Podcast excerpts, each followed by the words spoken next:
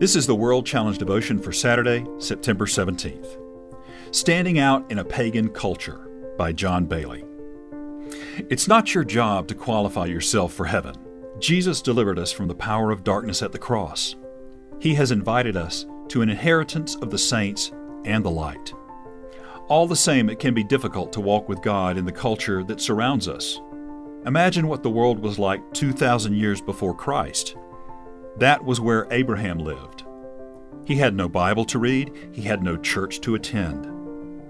Nevertheless, he was called the father of faith.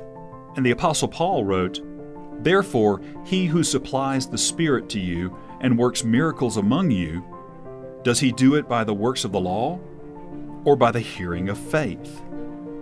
Just as Abraham believed God and it was accounted to him for righteousness, therefore know that only those who are of faith are sons of Abraham.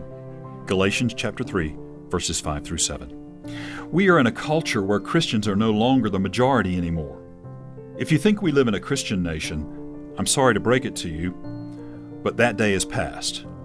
Our culture is actively going against the God of heaven. Here's the thing God did not just save you to be a good person in the world, he called you to be a man and woman of faith. He's called you to a revelation of who He is. When the Lord of heaven and earth touches our lives, that changes us from a good Christian into someone who has an impact on the world around us. God wants to awaken our souls. No doubt this was in Paul's heart for believers when he wrote, And so from the day we heard, we have not ceased to pray for you asking that you may be filled with the knowledge of His will in all spiritual wisdom and understanding, so as to walk in a manner worthy of the Lord, fully pleasing to Him, bearing fruit in every good work and increasing in the knowledge of God, being strengthened with all power, according to His glorious might, for all endurance and patience with joy. Colossians chapter 1 verses 9 through 11.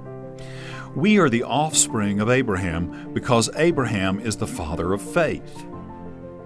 We have been saved by grace, which is God's unmerited favor. Our uncertain future belongs to God, whom we can trust. God has qualified us by His righteousness, and that should transform our hearts, minds, and lives. World Challenge Transforming Lives Through the Message and Mission of Jesus Christ.